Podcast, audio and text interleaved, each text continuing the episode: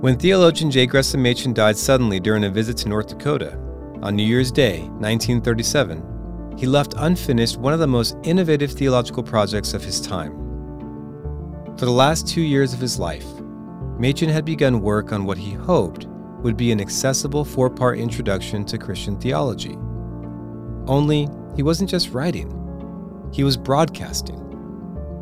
Throughout 1935 and 1936, WIP Radio in Philadelphia broadcast 50 of Machen's little talks, as he called them, introducing listeners to profound doctrines in a popular and exciting format. Machen's complete radio talks have now been collected into a single volume titled Things Unseen, with an introduction by Tim Keller, a foreword by Sinclair Ferguson, and more. Over the next few weeks, we're going to share some specially selected chapters from the audiobook of Things Unseen.